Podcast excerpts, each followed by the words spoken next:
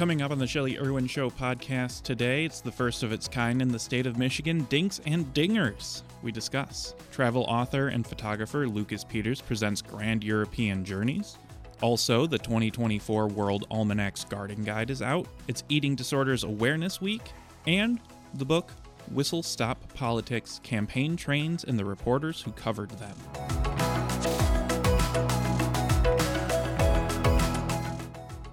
It's first of its kind in the state of Michigan, and it's led by my guest, entrepreneur Andy Anderson, providing six top tier indoor pickle courts, four outdoor pickle courts, regulation sized wiffle ball. I haven't played that since fourth grade. It's pretty good. Field for open play, Wait, there's more. So let's talk about Dinks and Dingers, which is described as an innovative new sports and entertainment venue uh, here in the Kentwood area to be uh, groundbroken soon. Good that you're here, Andy. Hey, thanks, Shelly. Thanks for having me. Oh, are you a, a wiffle pickleball player? I am. I'm a avid pickleball player, and uh, my son and I play quite a bit of wiffle ball as well. Nice. You're an entrepreneur to boot. Yes, yes, I am. Yes.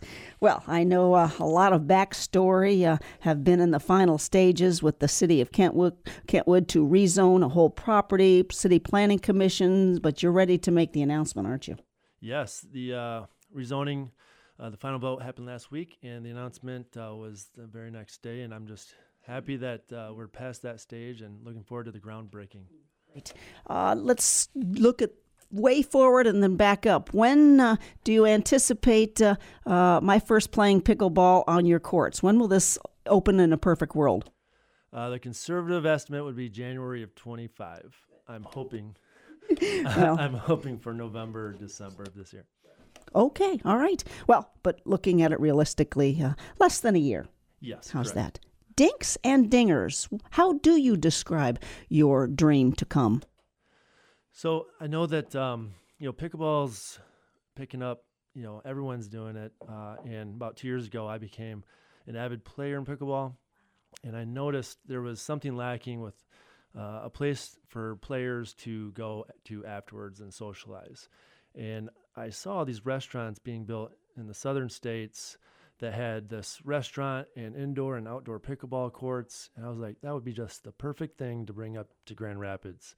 And so I'm happy that I can finally do that and, and that I will be the first, you know, uh, facility built from the ground up to be a pickleball uh, and restaurant. And uh, some wiffle ball and some private and corporate events uh, to play, and certainly dot dot dot more. Where will you uh, be located?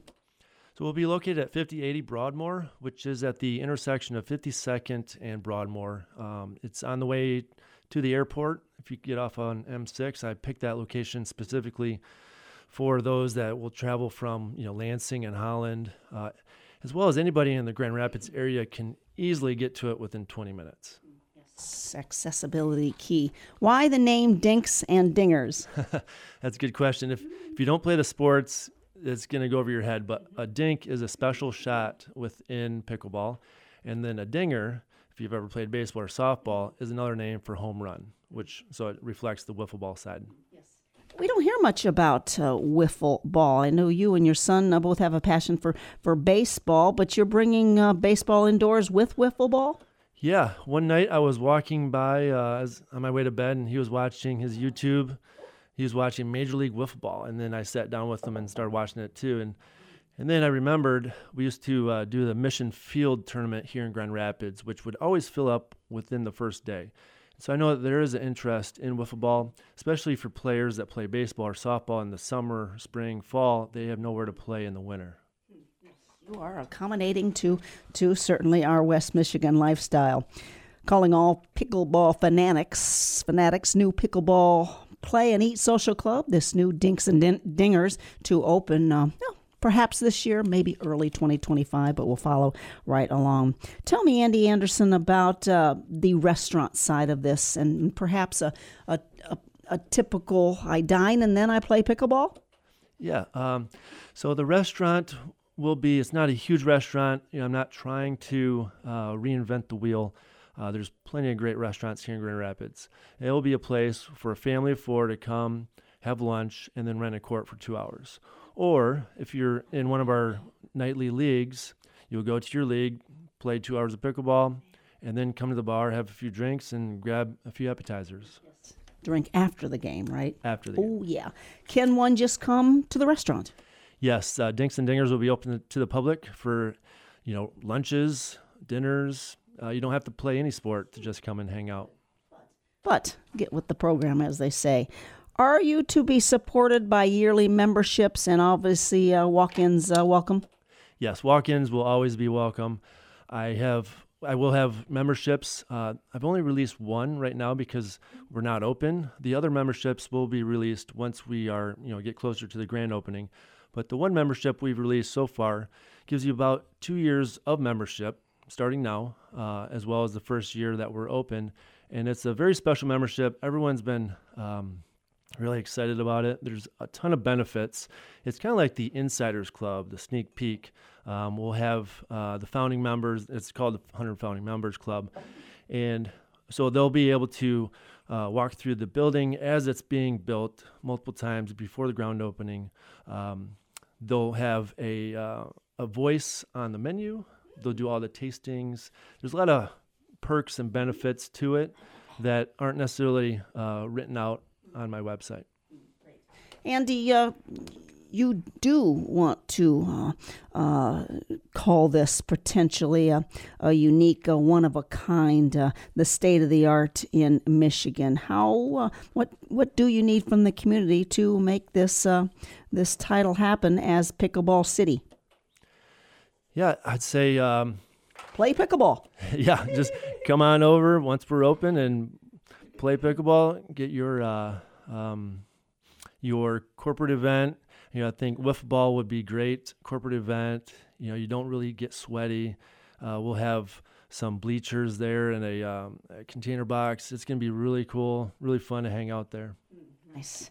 Andy, uh, also, um, there will be ping pong, shuffleboard, cornhole, because you're embracing the whole inside and outside social club environment. I'm just getting a full picture here. That's correct. When people come to Dinks and Dingers, I want them to have fun, and that's what we're we're uh, we're doing here. Did you, uh, uh, I mean, you, you and your partner Sean took first place in the Beer City Open Tourney back at uh, back in July of 2023. That's correct. We uh, we took uh, the gold medal at Beer City Open. There's multiple levels. You know, we're um, he, he's the same caliber of player as I am. Um, so we're not like pros. You know, there's different levels, just like there is in tennis. But we took gold in our division. You could be a pro if you, you know, if you weren't so entrepreneurship and, and thinking of others. Thank goodness you are. Well, uh, obviously, uh, lessons will be shared if one is interested in starting pickleball when your facility opens. Yes, we will have an on-site pro that will give lessons, group clinics, um, one-on-one lessons, as well as uh, those that sign up early for the founding members club will have lessons with me, as well as there will be a group lesson with a actual professional uh, pickleball player that's on the circuit. Right. And again, its home will be at, if we want specifics, 5080 Broadmoor. That's correct. Yes. All right. Uh, what's the secret to winning a, uh, uh, a match with pickleball? I would say the secret is patience. You got to have patience. You can't just rush to the ball. You have to kind of approach the ball, collect your your shot, and then decide where you're going with the ball. But start somewhere. All right. Uh, obviously, uh, uh, the dream is becoming more and more of a real- reality. We will follow your success and, and maybe even get involved. Dinks and Dingers, described as an innovative new sports and entertainment venue, set to open early, hopefully winter of 2024, but now's the time to plan. Andy Anderson, how do we find out more information? You can always go to our website www.dinksanddingers.com. Great. Thanks for what you do. Continue the dream and uh, appreciate uh, your talents. Take care. Thank you, Shelley.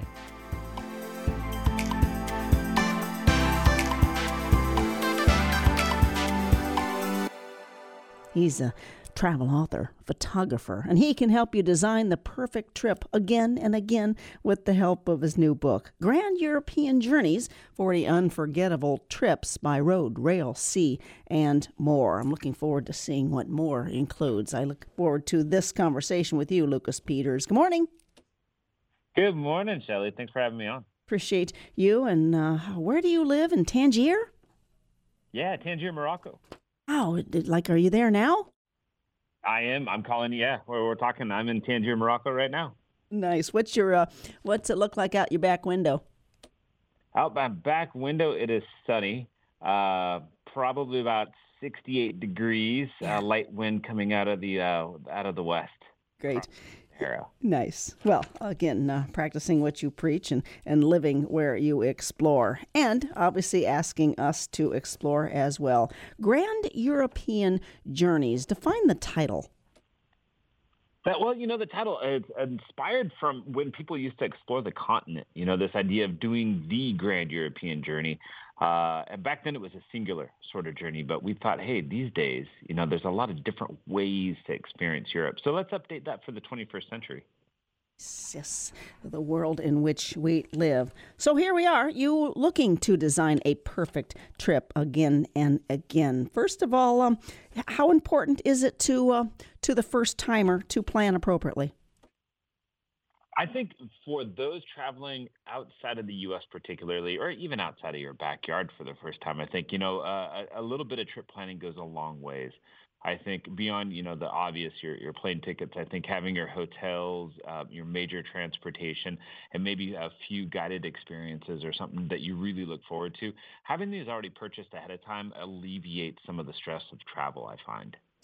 What would be a Nick an experience for a first timer? Where would you send me? First timer to Europe, that's a tough one. Mm. I'd want to have a big conversation with you. what are you interested in? But for my money, I mean, Paris is, uh, you know, it just lives up to everything, uh, you know, you ever read about it. Uh, you do Paris, you know, right, and I think that that is one of those things that just fulfills, in a way, like a Hawaii sort of fulfills. You know, every time you go to Hawaii, it's fantastic. I feel I feel the same way about Paris. It's on my list for next year. You ask us to, let's explore more. City hop from London to Paris, Amsterdam to Brussels, Rome to Florence, and more. How is this uh, concocted? Well, you know, I think first and foremost, you know, Europe is is smaller than we maybe are thinking as Americans in, in some ways. Uh, and in other ways as well, it's just super well connected between the railroads and the, the inexpensive flights, you know, going from you know one city to another. The city hopping, you know, is, is something that it's almost a rite of passage or even a way of life, I think, in Europe. And it makes a lot of sense to connect cities. Yeah, like uh, Florence and Milan or, uh, you know, Madrid and Barcelona or London and Paris. You know, these, these, it just makes a lot of sense to make the most out of your journey and try to hit two big uh, kind of cultural capitals if you can. Yes. Your tagline is 40 unforgettable trips by road, rail, sea, and more. Take me to a place by rail. Place by rail. Ooh, you know, um, mm. a place that not a lot of people, not on a lot of people's radar. I don't, I don't think is the Douro Rail in Portugal. Uh, and this will this will take you out of uh, out of Porto uh, in northern Portugal, and just through some beautiful scenery. And if you do it during the summer, on a weekend, you can even take an old steam train liner just to give you a little that nostalgia of doing a steam train that I think is just it, it, it's a bit more magical than the high speed uh, trains, but really really interesting. Talking with Lucas Peters, travel author, photographer, and uh, writer of Grand European Journeys, 40 Unforgettable Trips by Road, Rail, Sea, and more. Of course, Moon, important with the publication. How about the outdoor adventure? You talk about Dublin, you talk about Copenhagen and beyond. Yeah, outdoor adventures. You know, for me, I'm, I'm more of a mountain guy. I mean, I grew up around Seattle, so going up into the Cascades all the time. So when I get a chance to dive into the Alps, you know, that's kind of where I, I typically think for outdoor adventures. There's some lovely walks, you know, that we cover in like the UK and all of that. But for me, it's it's really like the Tour du Mont Blanc. You know, it's the it's the hiking the the Mont Blanc Trail, like where that takes you through France, through Italy, through Switzerland. You know, stuff like that to me is like high adventure, just fantastic, beautiful, great food. Uh, nothing like carrying the world on your backpack, you know. Nice. Of course, uh, we here very blessed with water in Michigan, but you do remind us traveling on the water, perhaps the Greek islands, south of England, to the north of France, and more. Yeah. Yeah, absolutely. You know, um, for this guidebook, you know, I got to go for the mm. first time ever to the Canary Islands in wow. Spain. Um, and that that was another great way to remind myself that Europe is just more than you know, I, you know, more than just the continent. You know, there are a series of islands, whether you're talking Mediterranean, or this was my first time getting out to the some of the Atlantic islands. Uh, so the Canary Islands that we include there as, as well, I think are it's a good reminder and a whole different flavor of Europe, really. What else would you like us to know when it comes to choosing our best way to travel in these times, Lucas? Well, I think you know, the, be honest with yourself. You know, uh, don't try to do too much. You know, I, I think uh, as Americans, we are notorious for trying to pack everything we can in ten days, or in fourteen days, or in seven days. And I think part of the joys of Europe is uh, giving yourself a leisure day, giving yourself a you know a few afternoons where you're not going to a museum, you're not touring a cathedral. You know, you're just sort of living life and uh, getting into the local flavor of what makes you know this this place, be it Amsterdam or or or Germany or you know France or Italy or whatever, what makes this different than you know Grand Rapids, Michigan? You know what what is that feeling? What is that sensation? You know. Is there a place you have yet to explore? Uh, that I have yet to explore in Europe. Um, I haven't been to like the micro countries of like Andorra yet. Like the, there's a couple like Liechtenstein and Andorra that I haven't quite crossed off my list yet. And sadly, although I've lived in France for years, I spent about five five years of my life living in France. I've never been to Bordeaux. So that's that's mm. that's a big. Uh, I, I feel like that's a big blight on my reputation here as a as a European kind of travel guy. and what about Morocco? Morocco, I fell in love with Morocco uh, back in 2009. You know, I uh, arrived here. I lived here for a few years. Then uh, my wife and I moved up to Paris. Um, was based there for a while, and then uh, yeah, about uh, right before COVID, actually, we decided to come back to Morocco. And I run a boutique travel company here, Journey Beyond Travel, um, and I focus strictly on doing Morocco tours. All right, final uh, words from you and best way to find out more about your latest work, Grand European Journeys, please. Grand European Journeys you can find on Amazon, Barnes and Noble, or my favorite, go to your local indie bookstore. Um, yeah, pick it up, support it, leave a leave a nice word on wherever you feel, Goodreads, Amazon, etc. Um, we all appreciate the support. Everybody who supports travel writing, it's fantastic. Thank you. Bet, of course, uh, get out and about, uh, whether browsing markets in the quaint villages, seeing the masterpieces, and more. Lucas Peters, thank you. Hey, thank you so much for having me on. I appreciate it.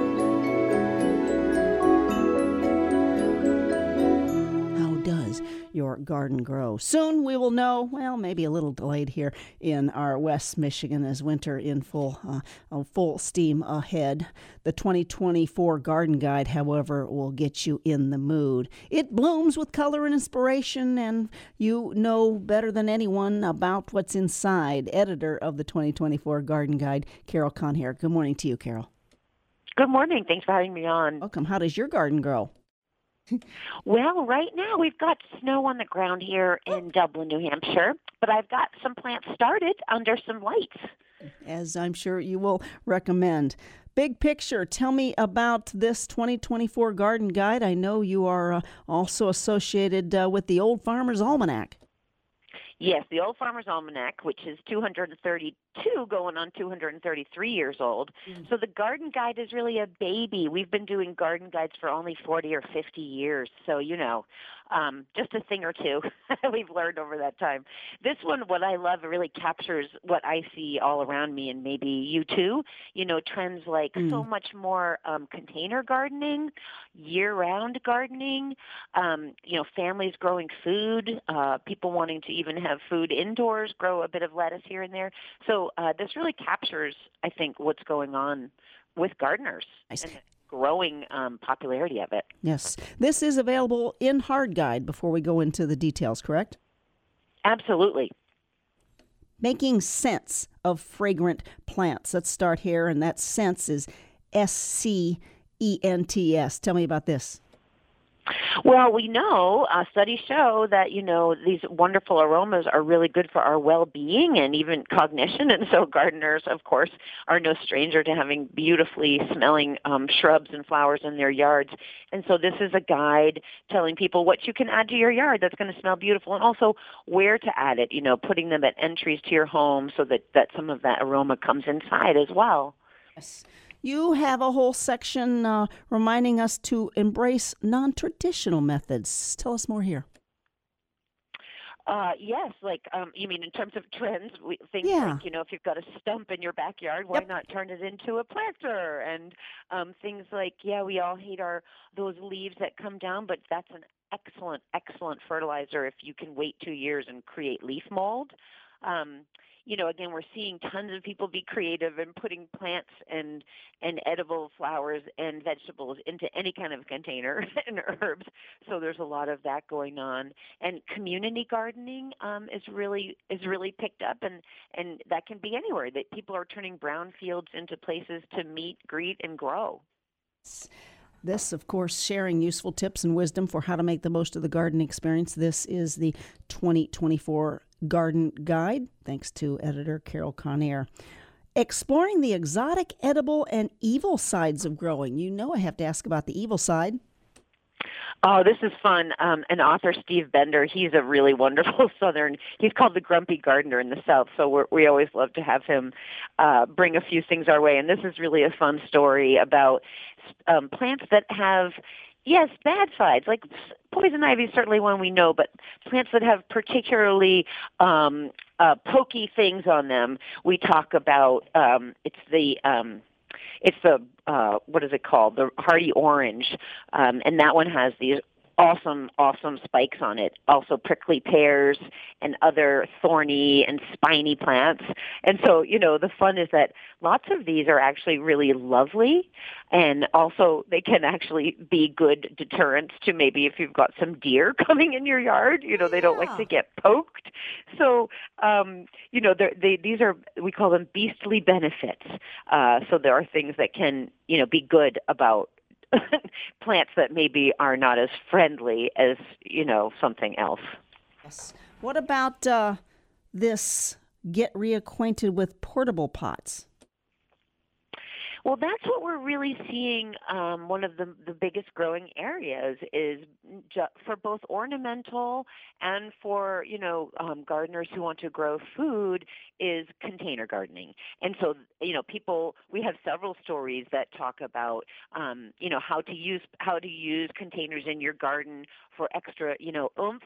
Um, but also, you know, how you can use these for accessibility of gardening. So, you know, as we age, it's harder to bend all the way over, and so, you know, can some of these kind of containers and um, setups help people garden at, with any kind of, you know, so if if mobility is an issue, let's take that out of the equation, sort of a thing.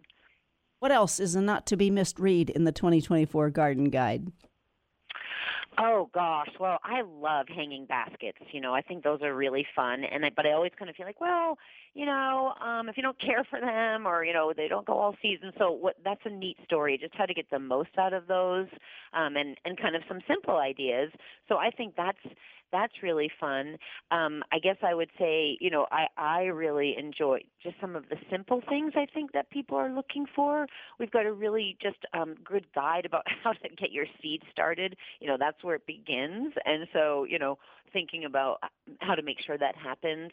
Um, and then an old, I like some of the, once in a while we'll include something from um, an old issue and we've got a fun plot plan and it's how to make a border garden, but it's all edible. And so that's really fun too. So you've got, you can have beans growing up your tree, and you know your ground cover can be some cucumbers, and there's even some fruits in there. So just a fun idea to think about edible forest or edible borders around your yard. All right, I trust you would also have. Uh, I mean, because this uh, this conversation uh, does kind of get one in the mood. But if uh, he or she has never uh, uh, gardened, um, the newbie can begin. Carol. Absolutely. I think that's what we we see. We call the garden guide for any skill level.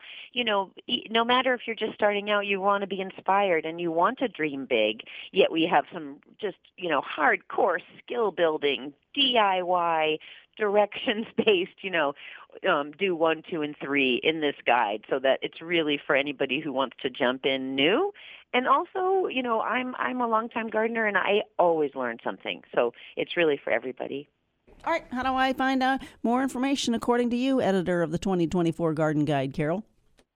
Well, it's always easy to get anything we produce on almanac.com, which is also just full of you know thousands of pages for gardeners and weather nuts like ourselves. Um, and then we are in garden centers um, and and hardware stores. You'll see like Lowe's if that's around you, um, Tractor Supply. So we are on um, what is a shrinking newsstand these days, but they still have them.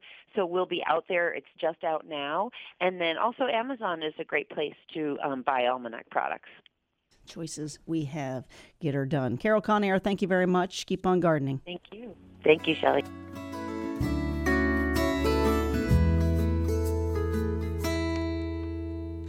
The week of February the 26th to March 3rd is a week long campaign that aims to shed light light on the complexities of eating disorders. It can be extremely difficult to discuss the consequences of having an eating disorder. Important life-saving conversation to have, and of course, that's what we have here. Turning to you, medical director of behavioral health at Priority Health. A pleasure, Dr. Charlotta Dennis. Good morning.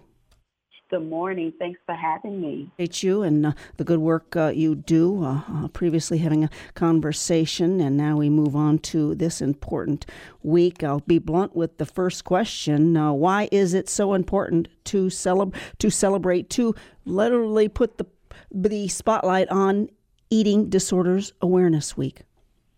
Well, to be honest, eating disorders affect about 9% of the U.S. population. This is almost 30 million Americans who are suffering at the behest of eating disorders. So it's important to bring awareness because there are our neighbors, our coworkers, our loved ones who are suffering. And we at Priority Health, we're committed to helping improve the health and lives of the members and the communities we serve. Yes. So Yes, and, and, this week we particularly want to educate the public about the realities of eating disorders. We want to be able to recognize support and effectively treat eating disorders. And public awareness is key. This year, the theme is get in the know. This is encouraging people to understand and learn about eating disorders. What is an eating disorder? There are several types of eating disorders. There can be um, the type that people have excessive uh, eating habits, meaning they can overeat, they can binge eat, but they also particularly are concerned about their weight, their body image. So you can see fluctuations in weight, whether it be up or down. And these things can cause behavioral concerns in the, you know, in the person um, because they're so focused on either the food or rituals or, or body image. So they can really be discouraging and really have um, thought disorganization. They can have low mood, irritability. So you want to make sure that we're watching out and, and, and really educating the public about this issue. So tell me uh, important warning signs of an eating disorder. Yes. So you can notice some things like uh, behavioral changes in a person. Are, are, they shying away from things that they used to? Um, are they withdrawing from activities or uh, friends? Do you notice different uh, food rituals? Is a person restricting what they eat or, you know, if, if they're sitting down at the table, they may not, you know, want to indulge in the camaraderie or they, they may not want to um, have meals with with others because they're hiding what they're doing, whether it's, you know, binging, taking a lot of food and hiding it and eating it in one sitting, or are they uh, purging themselves? Are they eating and then vomiting or you know, are they restricting calories? Are they exercising frequently? This can be some signs that someone is, is struggling with an eating disorder. Yes. And the follow up how does an eating disorder impact the body physically? Oh, it can impact the entire body system from your heart to your brain to your muscles. Sometimes people with eating disorders, they can have heart problems because if they're excessively vomiting, you don't have the electrolytes for your heart to, to pump the way it needs to. Also, if people are restricting their diet, they're not getting the nutrients that they need, so they may be malnourished. Not having enough nutrients can also slow down your brain functioning, especially if you're fasting a lot and starving. This can cause some cognitive impairment. Also, people can have digestive issues if you're not um, eating the way you need to, if you're not getting in proper nutrients, there can be a lot of vomiting, a lot of nausea. Also, can be di- um, diarrhea as well. Talking with Dr. Charlotta Dennis, Medical Director of Behavioral Health at Priority Health, this upcoming week of Eating Disorder Awareness Week. Uh, the, put the attention to those who need care February 26th to March 3rd. Oh boy, um, before obviously I talk about treatment and or prevention, what are common misconceptions about eating disorders? Well, one is that the primary focus is on food, but individuals with eating disorder, yes, they may have an unhealthy focus on food, but it's also beyond that. It's the body image. It's the thoughts of perfectionism. It can be obsessive thoughts about, you know, the way they look or how they feel. There also can be some symptoms of depression and anxiety. Also, another misconception is that this only impacts females. Men also are impacted by eating disorders. And lastly, eating disorder is not a choice. This is an actual illness that um, people are suffering from, and it requires treatment. How is it treated in general? In general, medical um, professionals look at the mind and the body. So there can be different levels of treatment, and depending upon how severe the disorder is. Is it that you need inpatient treatment because there are some physical manifestations that need to be monitored, like your heart, your your body weight, or can you have um, just psychotherapy in order to get to the root of why you think the way you do about food and dieting? So depending upon how serious um, the symptoms are, is going to dictate what type of treatment you have. Can one prevent an eating disorder? You can minimize um, the effects of an eating disorder. Prevention, um, when you talk about prevention, you have to look at what are the symptoms that are causing the disorder. You may not necessarily be able to prevent it, but you may be able to treat it for sure. All right. Um, obviously, early intervention important. Talk about the resources Priority Health has for those who might be struggling with an eating disorder. With Priority Health, we have confidential help available 24 hours a day, seven days a week. Our behavioral health team is available. We also have uh, access to what's called My Strength. This is a mental wellness tool to manage stress and bolster health. Thank you very much. Best website, please? Yes, that is priorityhealth.com forward slash my strength. Appreciate you and this important topic uh, to acknowledge this week of February 26th to March 3rd, but uh, obviously all year round important. Dr. Charlotta Dennis, Director, of course, Medical Director of Behavioral Health at Priority Health. Keep up your good work. Thank you. Have a good one.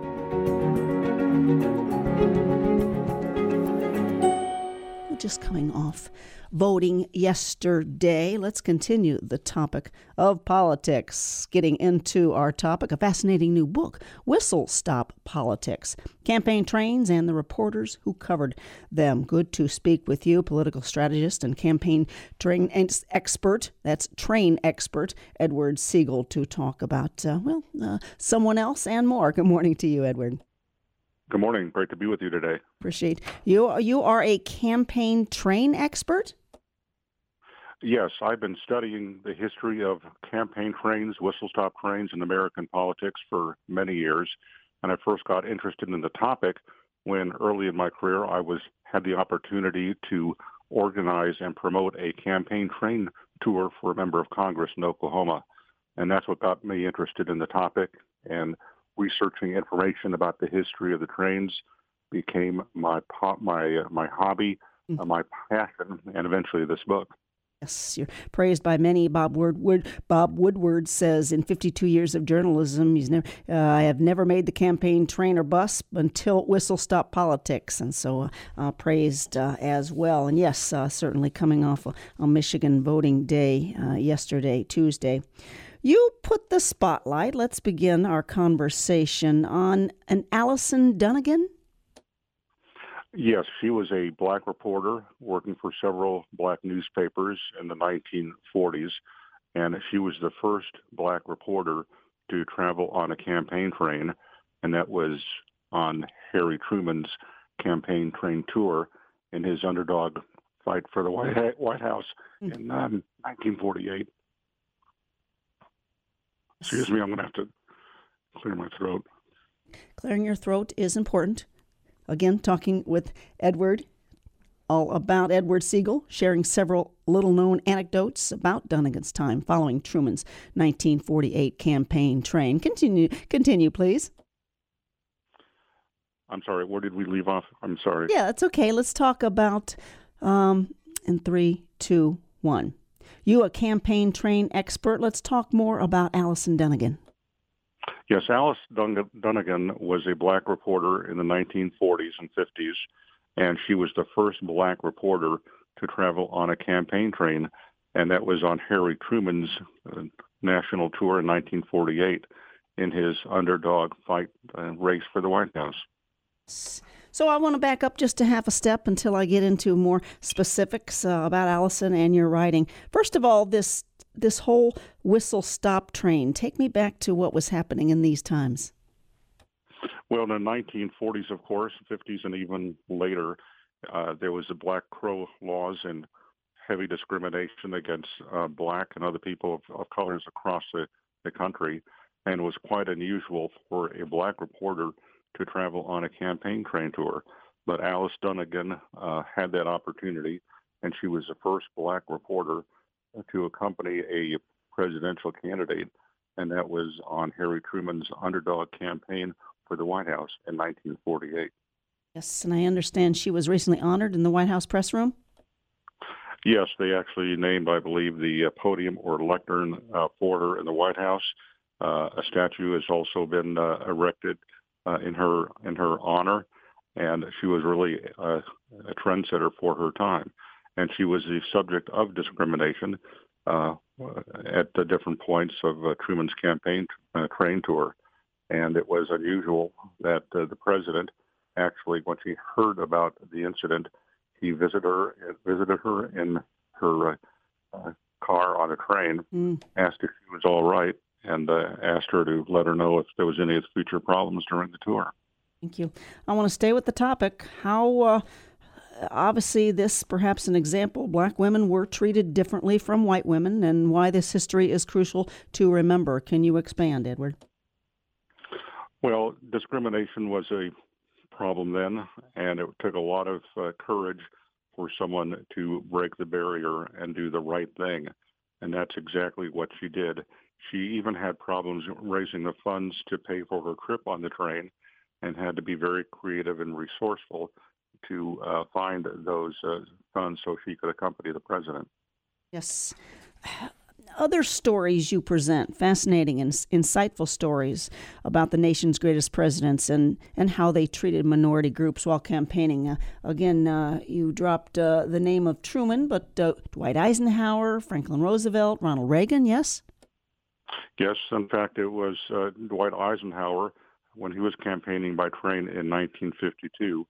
He was he and his staff, of course, were aware of the Black Crow laws and the discrimination against blacks and he wanted to make sure that none of the black reporters who was were on his train faced the same problem. So he scheduled his train so they would never stop in a segregated city overnight, because many of the reporters, when there was an overnight stay, would get off the train and stay at a local hotel. And many of the village hotels, especially in the South at that time, uh, would not allow blacks to stay overnight. So Eisenhower was very sensitive to that issue, and none of the black reporters on his train had to go through that issue. Whistle stop politics. Campaign trains and the reporters who covered them, political strategist, and campaign train expert Edward Segal, putting the spotlight, of course, on Allison Dunnigan and more. And did the uh, the whistle stop train of a candidate's wife help change the role of women on the campaign trail? Yes, in 1964, Lady Bird Johnson campaigned by train, her own campaign train tour throughout the South on behalf of her husband, Lyndon Baines Johnson. And that was another barrier breaking campaign uh, event because it was the first time that the spouse of a, a president or presidential candidate had campaigned on her own train. And I really set, think that helped set a new tone and a new direction and cast women in a new, very important role that they could be independent of their husbands and campaign on their behalf. And I think that was a really important event that helped change the perception uh, that people had about the role of women on the campaign trail. Nice. Forming political coalitions, Edward, uh, has this ha- helped further the rights and interests of marginalized groups throughout history? Well, it didn't hurt uh, because it put in a important public spotlight the importance of women on the campaign trail. And I think that anything that is done to help change uh, stereotypes and help fight against discrimination is a good thing. Uh, this was not the role of campaign trains. I think it was a, a benefit uh, afterwards, looking back. Uh, hindsight, of course, is always 2020, and it might not have seemed important at the time, but uh, looking back throughout history, I think campaign trains, uh, the candidates, and the reporters who cover them did set new trends, did break barriers, and help right important wrongs. Yes. What's the future of a whistle stop uh, politician?